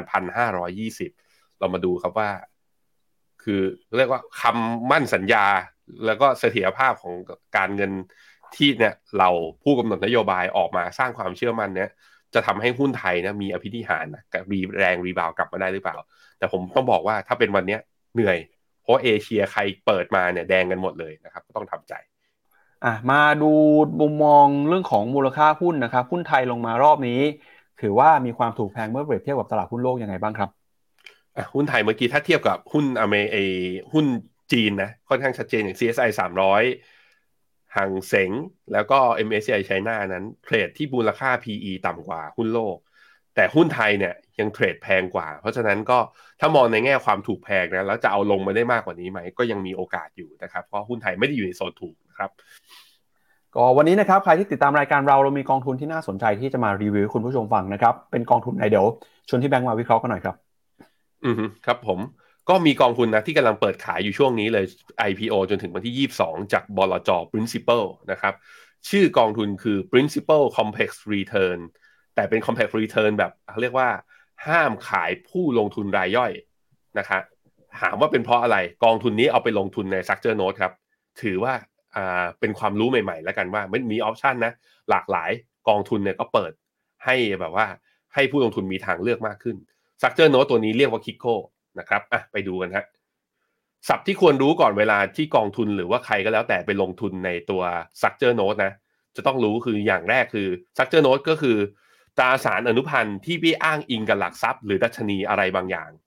ซึ่งหลักทรัพย์หรือดัชนีอะไรบางอย่าง เราเรียกเขาว่า underlying asset หรือหลักทรัพย์อ้างอิง อันนี้คือสับขั้นที่หนึ่งคำที่สองเมื่ออ้างอิงก็ต้องอ้างอิงกับอะไรก็อ้างต้องอ้างอิงกับราคา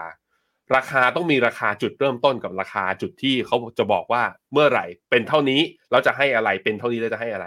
ราคาเริ่มต้นก็คือเราเรียกว่า initial price นะครับส่วนราคาใช้สิทธิ์คือ ราคาที่ถ้ามันเป็นเท่านี้ ถ้ามันเป็นเท่านี้ แล้วฉันจะจ่ายเงินเท่านี้ เราเรียกราคาแบบนี้ว่าราคา strike price นั่นคือ ใช้สิทธิ์หุ้นอ้างอิงที่ระบุไว้สัญญา อย่างเช่นร้อยเปอร์เซ็นต์ร้อยสิบเปอร์เซ็นต์ร้อยยี่สิบเปอร์เซ็นต์ของราคาหุ้นเริ่มต้นนะครับ ต่อไปครับ knock out ศัพท์คำนี้นะ ถ้าใน structure ที่เป็น KIKO เนี่ยคุณต้องรู้คำนี้ knock out knock out คือราคากรอบบนคือ เมื่อราคาสูงกว่าหรือเท่ากับตัว knock out price เนี่ยจะเกิด knock out event knock out event ก็คือยุติตัว structure ตัวนี้นั่นเองนะครับส่วนอีกตัวหนึ่งครับ knock in knock in คือราคากรอบล่างที่เมื่อราคาลงมาเท่ากับหรือต่ำกว่าตัว knock in ตรงนี้ ก็โดยที่มีระยะเวลาในการกำหนดเนี่ยก็จะให้เขาเรียกว่าจะทำให้ผลตอบแทนเปลี่ยนไปบางอย่าง บนเงื่อนไขที่ทางบลจแล้วก็ทางกองทุนกำหนดไว้อะแล้วเราไปดูการกองทุนตัวนี้กันครับว่า แล้วตัว principal เอ่อ complex return ตัวนี้เนี่ยมีวิธีในการจ่ายหรือต้องมีมุมมองยังไงบ้าง อย่างแรกครับ สมมตินะว่าเกิดเหตุการณ์แรกก็คือว่า เกิด knock out event structure note ที่เขาไปซื้อเนี่ยไปลงทุนในหุ้นสมมุติว่าหุ้น 2 ตัว แล้วปรากฏว่าใน period ที่ structure note ตัวนี้ยังไม่ครบกำหนด ราคาขึ้นไปทะลุขึ้นไปกรอบบนสูงขึ้นไปทะลุ สมมุติว่าอย่างเงี้ยร้อยห้าเปอร์เซ็นต์ทะลุขึ้นไปปุ๊บสิ่งที่เกิดขึ้นคือซักเจอร์โน e นั้นจะถูกไถ่ถอนก่อนกำหนด แล้วทางกองทุนเนี่ยจะได้รับดอกเบี้ย ตามระยะเวลาที่ลงทุนนะอย่างในที่นี้สมมุติว่าซักเจอร์โน e ซื้อไว้ 6 เดือน แต่ knock in นะเดือนที่ 3 ก็แปลว่าได้ดอกเบี้ย เฉพาะ 3 เดือนแล้วก็พร้อมกับเงินต้นคืนณตอนนั้น เพราะนั้นเห็นว่าอะไรครับ แปลว่ากองทุนเนี้ยมองตลาด sideway อันนี้ชัดเจนนะ ถ้ามันไม่ขึ้นไปข้างบน ฉันก็รับดอกเบี้ยไปเรื่อยๆ ถ้ามันไม่ลงไปข้างล่าง ฉันก็รับดอกเบี้ยไปเรื่อยๆ แล้วได้เงินต้นครบกำหนด เพราะว่าคือเขาจะเอาเงินลงทุนเนี่ยไปลงทุนในตราสารหนี้ส่วนหนึ่งส่วนใหญ่ ๆ เลย พอครบกำหนดแล้วตราสารหนี้เนี้ยถ้าไม่เบี้ยวหนี้นะได้เงินต้นคืน ส่วนสตรัคเจอร์โน้ตตัวนี้ตัวตัวสิทธิ์ตัวนี้เนี่ยเขาเอาไปซื้อเพื่อ enhance ผลตอบแทนให้กับกองทุนอีกทีหนึ่งอันนี้คือกรณีที่หนึ่งกรณีที่สองครับ กรณีที่สองคือสมมุตินะ ว่าราคาของหุ้นที่เขาเอาไปอ้างอิงเนี่ยไม่เกินกรอบบนกรอบล่างคือไม่เกินน็อกอินกับน็อกเอาท์เลย สิ่งที่ได้ก็คือกองทุนจะได้รับดอกเบี้ย ครบตามจำนวนรอบที่กำหนด และได้เงินต้นคืนเมื่อครบกำหนดอายุตราสาร ซึ่งเนี่ยเป็นกรณีที่ดีสุดที่อยากให้เกิดขึ้นก็คือ ไม่น็อกเอาท์จนได้หุ้นมาถือ แล้วก็ได้ดอกเบี้ยระยะไอ้ได้น็อกเอาท์จนได้ดอกเบี้ยสั้น แล้วก็ได้เงินต้นคืนมา แล้วก็ไม่ด็อกอินจนได้หุ้นมาถือ แล้วก็ต้องไปลุ้นกันต่อนะฮะกรณีกรณีนี้ดีที่สุด กรณีที่ 3 ครับ กรณีที่ 3 คือสมมุติว่าหุ้นไอตัว structure note ของตัว principal เนี่ยนะที่เขาไปซื้อเนี่ยมีหุ้นตัวใดตัวหนึ่งเกิด knock in event แต่ว่าพอสิ้นงวดไปปุ๊บ ปรากฏว่าคือราคาเนี่ยยังสูงกว่าสไตล์ไพ ข้อดีก็คือยังได้ดอกเบี้ยอยู่ แล้วก็ได้รับเงินต้นคืนตามกำหนดด้วยอะไปกรณีที่ 4 ครับ อันนี้ก็เป็นกรณีที่ดีด้วยเหมือนกัน คือ knock in แต่ว่าราคาสูงกว่าสไตล์ไพทั้งคู่ แต่กรณีที่ 4 ครับไป knock in event แต่ราคาตัวของตัวหุ้นตัวใดตัวหนึ่งเนี่ย ราคาต่ำกว่าสไตร์ไพสิ่งที่ได้คือดอกเบี้ยคุณยังได้อยู่ แต่สิ่งที่คุณจะได้มาด้วยก็คือ คุณจะได้หุ้นอ้างอิงตัวที่ราคาลงมาต่ำกว่าเนี่ย เอามาด้วย เพราะราคามันต่ำกว่าสไตล์ไพโดยที่ราคาเนี่ยคุณจะได้ราคาที่สไตล์ไพแปลว่าได้ราคาต่ำกว่ามูลค่าที่ได้จริงนะตอนนั้น ซึ่งกรณีเนี้ยเราไม่อยากให้เกิด โอ้อันนี้ยาวหน่อยนะ อันนี้ก็เปรียบเทียบมาให้ดูทั้งหมด 4 กรณี กรณีแรกก็คือสมมุตินะว่าเงินมูลค่าหน้าตั๋ว1ล้านบาท คุณได้ดอกเบี้ย 3 งวด ก็แปลว่า1ล้านห้าแสนบาทนั้นบวกกับตัวดอกเบี้ย ได้เท่านั้นจบเพราะนั้นดอกเบี้ยได้ไม่สุดไงเพราะได้แค่3งวดแต่กรณีที่2ครับ ไม่ knock in แล้วก็ knock out event เลย ได้ดอกเบี้ยไป 6 งวดเต็มๆ มูลค่าหน้าตั๋ว1ล้านห้าก็บวกไปกับดอกเบี้ย กรณีนี้เนี่ยก็จะได้ผลตอบแทนที่ดีนะครับ กรณีที่ 3 ครับ ไม่เคยเกิด knock out event แต่เคยเกิด knock in eventแล้วแต่ว่าราคาหุ้นอ้างอิงตอนสุดท้ายนั้นก็ยังรอดอยู่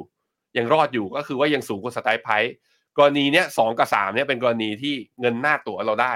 แล้วได้ดอกเบี้ยจนครบกำหนดด้วยเหมือนกัน โดยที่ไม่ต้องเอาหุ้นมาลุ้นต่อ แต่กรณีที่สี่ครับ สมมุติว่าตอนที่ครบกำหนดมีราคาหุ้นตัวใดตัวหนึ่งต่ำกว่าสไลด์ไพร์แล้วก็มีการแตะน็อกอินด้วย สิ่งที่คุณจะได้คือ ผู้จัดการกองทุนจะแปลงเงินต้นของคุณเอาไปซื้อหุ้น แล้วคุณจะได้หุ้นมาถือพร้อมกับดอกเบี้ย 6 เดือนอะหลังจากนั้นจะทำยังไงต่อ โอเค ไปต่อครับพี่ปับ๊บโดย 6 เดือนเนี้ยก็คือกองทุนนี้เขาจะไปซื้อ structure note เนี่ยอายุ 6 เดือน แต่กองทุนจริง ๆ จะมีอายุ 1 ปี ก็คือไปลุ้นผลจาก structure note 6เดือน แล้วอีก 1 ปีทำยังไงอีกหนึ่งอะอีก 6 เดือนข้างหน้าก็คือเพื่อให้ครบ 1 ปีใช่ไหมกองทุนถ้าสมมติว่าในกรณีที่ 4 เนี่ยเขาจะได้หุ้นมาผู้จัดการกองทุนจะบริหารหุ้นของคุณ เพื่อที่จะทำผลตอบแทนคืนมาให้ วิธีการทำต่อไปก็คือ 6 เดือนหลังอ่ากลยุทธ์ในการจัดพอร์ตก็คือ ก็จะเอาไปลงทุนในหุ้นที่อยู่ในเซ็ตร้อยอยู่ใน Principal universe แล้วก็ fund manager เนี่ยมองว่ามี upside ในอีกประมาณ 6-12 เดือนข้างหน้า ก็บริหารต่อเพื่อลดอ่าเพื่อเพื่อที่จะแบบว่าบริหารทำให้เงินต้นนั้นกลับคืนมา หรือว่าสร้างผลตอบแทนได้นั่นเองครับก็เป็นทั้งหมดนะครับที่เรามาฝากกันในรายการข่าวเช้า Morning Brief วันนี้นะครับ คุณผู้ชมที่สนใจสามารถเข้าไปดูข้อมูลนะครับที่เว็บไซต์ของ Principal แล้วก็ที่เว็บไซต์ของ Finnomena นะครับก็มีข้อมูลที่เรามารายงานมันมีรายละเอียดเพิ่มเติมเนื่องจากว่า เนื่องจากว่ากองทุนเป็นกองทุนแบบห้ามนำเสนอรายย่อย นั้นรายละเอียดว่าเขาเอาไปลงทุนในหุ้นตัวไหน จ่ายผลตอบแทนในรูปดอกเบี้ย return เท่าไหร่ แล้วจะได้หุ้นตัวไหนบ้างผู้จัดการกองทุนบริหารยังไง ก็แนะนำให้ติดต่อเข้าไปที่บลจหรือว่าใครที่เป็นลูกค้าของ Finnomena นะและสนใจกองนี้ก็ทักเข้ามาที่ financial advisor หรือว่า investment advisor ของท่านนะครับ ที่ทำการดูแลพอร์ตอยู่ได้นะครับ ครับ และนี่ก็เป็นทั้งหมดนะครับของรายการข่าวเช้า Morning Brief วันนี้นะครับขอบพระคุณคุณผู้ชมที่ติดตามกัน พรุ่งนี้นะครับมาเจอกันใหม่ตอนช่วงเช้านะครับเรายังคงติดตามสถานการณ์ของ SVB ว่าจะส่งผลกระทบต่อโลกการลงทุนยังไง มาวิเคราะห์อย่างเข้มข้นเหมือนเดิมนะครับวันนี้เราสองคนลาไปก่อนครับ สวัสดีครับ สวัสดีครับ บริการที่ปรึกษาการลงทุนส่วนตัวจากฟิโนมีนาจะช่วยให้คุณสามารถจัดการการลงทุนจากคำแนะนำของมืออาชีพด้านการลงทุน ที่คอยดูแลและปรับพอร์ตการลงทุนของคุณให้เป็นไปตามเป้าหมาย สนใจรับบริการที่ปรึกษาการลงทุนส่วนตัว สมัครได้ที่ f i n o m e f i n o m i n a e x c l u s i v e หรือ line at f i n o m i n a p o r t คำเตือน ผู้ลงทุนควรทำความเข้าใจลักษณะสินค้า เงื่อนไขผลตอบแทน และความเสี่ยงก่อนตัดสินใจลงทุน